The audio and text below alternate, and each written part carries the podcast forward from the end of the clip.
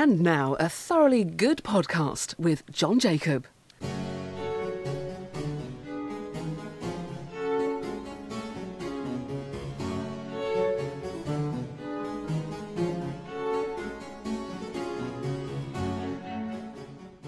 I've been in touch with an old acquaintance recently, someone who I first met 10 years ago at an evening class. That evening class was a, a remarkable thing.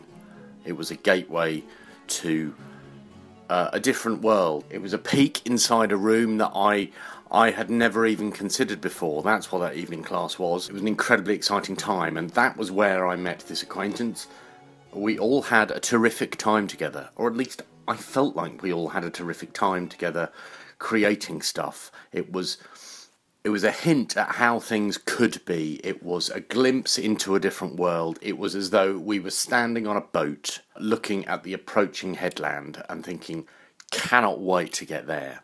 Somehow, in the intervening years, the boat has not ended up at the headland. It has gone off somewhere else, and we've all got onto different boats, and we've all gone in different directions. And making contact with this acquaintance again has prompted me to to reflect on where he is, what he's doing, how he feels, and somehow comparing where I am, what I'm doing, and how I feel about it. I'm fascinated at how the direction changed, why it changed, and whether there's still a desire to get back on that original journey.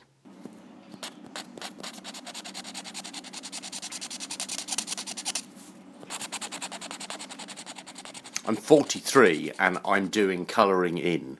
I'm doing colouring in. I have a massive picture of a Christmas tree drawn out in black and white just a line drawing of a Christmas tree and decorations and, and banners uh, set against uh, a simple wallpaper, which in itself is printed on a piece of paper which I have attached using blue, Blu Tack to the kitchen wall. The idea behind the colouring is that you do a little bit of colouring every single day. There is something incredibly joyful about doing colouring every single day. Uh, I've only been doing it for three days, but the opportunity to go right up close and to colour right up to the edges and to pick out really garish colours is is the equivalent of letting myself go, even though it's tempered with the the pressure to make sure that all the colouring in is incredibly neat and precise and doesn't go over the black line. And when I go over the black line, a little bit of me dies because it feels as though I have cheated. It is a bizarre process to be 43 years old and to be deriving pleasure from colouring in. It's in the process of doing that colouring in that I've been thinking about that acquaintance. We've only exchanged one or two messages with one another in a way that actually when we first met we weren't engaging in conversation on email. We weren't engaging in conversation via twitter or facebook or text.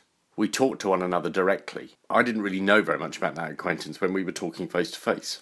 It is only through fairly intermittent communications usually digital that i've come to learn quite a lot about that individual.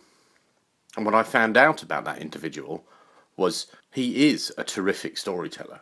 He is a terrific writer. He has the ability to conjure up all manner of seemingly insignificant details and and describe them in such a way that you are there with him in that moment.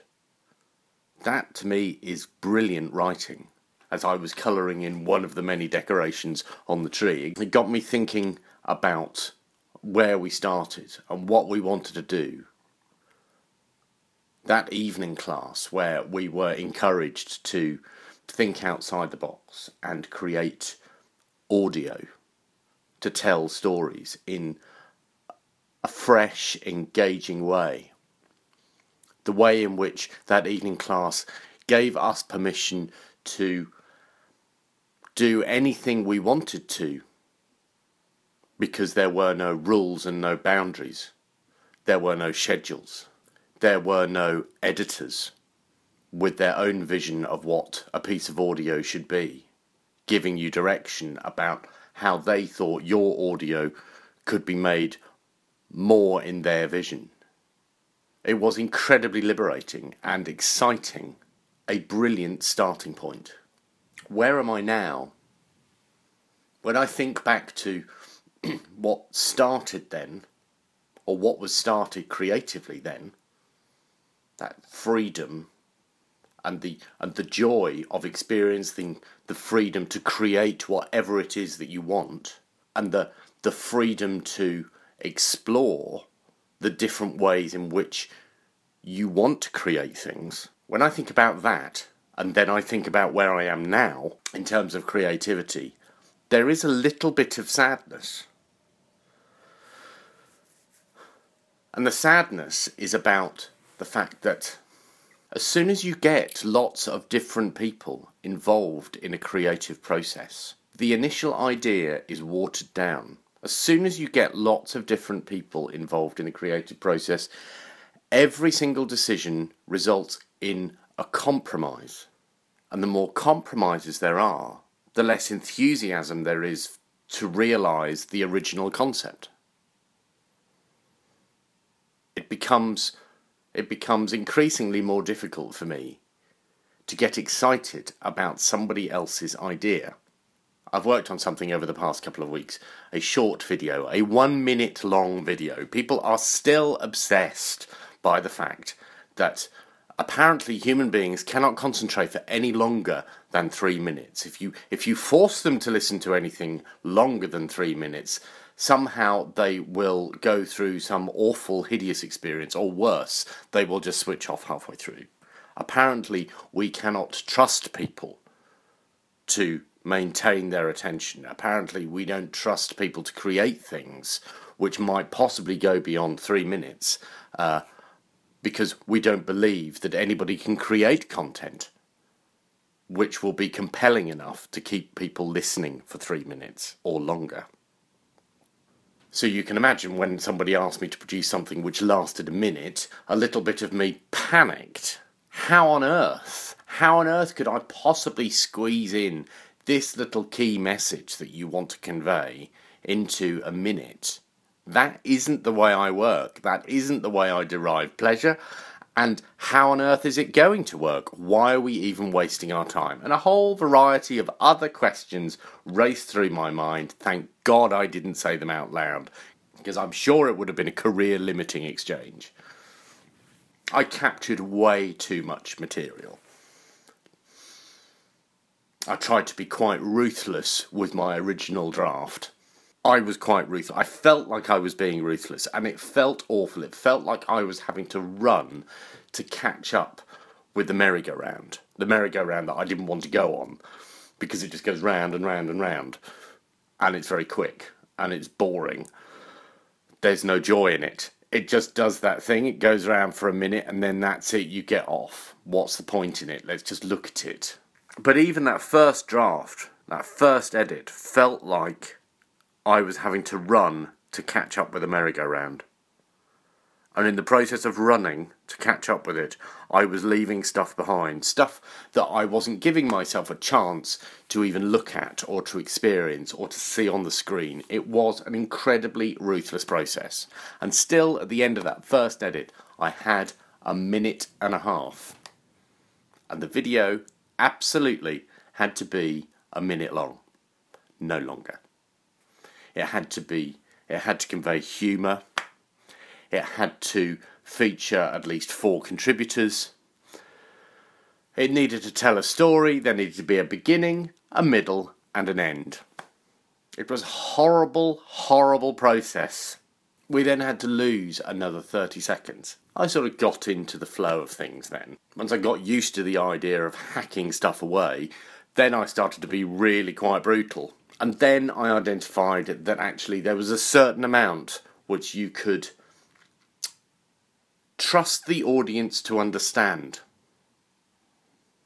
Not everything needs to be spelt out. Not everything needs to be spelt out in really large letters, probably Arial and maybe in bold, because we can trust the audience to get stuff that's implied. Who knew?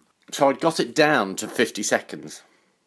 And then we had to get two additional shots in it, which themselves had were visual uh, and they had impact and they were the conclusion to the film and the gag, if you like. They were the gag. They were they were the they were the whole point of the thing. And when those two shots were put in, we were just one minute over. A little bit of moving stuff around and putting this over that and making sure that that audio bled into this screen. Somehow we managed to do it in a minute. I do not look on that, even though, even though that makes me laugh, even though I can see it meets the brief. I do not look on that with any sense of joy, and that took a day and a half. I'm pleased with it. Everybody else is pleased with it. But there is no joy in it. Because we're all too much in a hurry, and we're, we're all thinking that other people are in too much of a hurry to pay attention. And if we are creating content, if we are creating stuff, then we are in danger of feeding an audience, feeding a generation with stuff which doesn't have the time factored into it to reflect.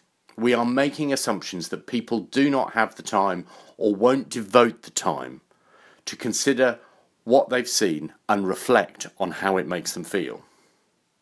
Or to reflect on how it makes them think. Or to reflect on how it changes their thinking. And that seems a terrible shame because that isn't storytelling, that's panicking.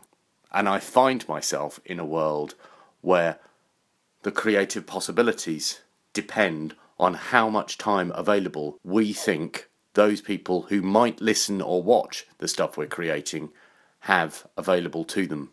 And that is in itself a compromise when we have the tools and the platforms to create things which are not bound by schedules or assumptions.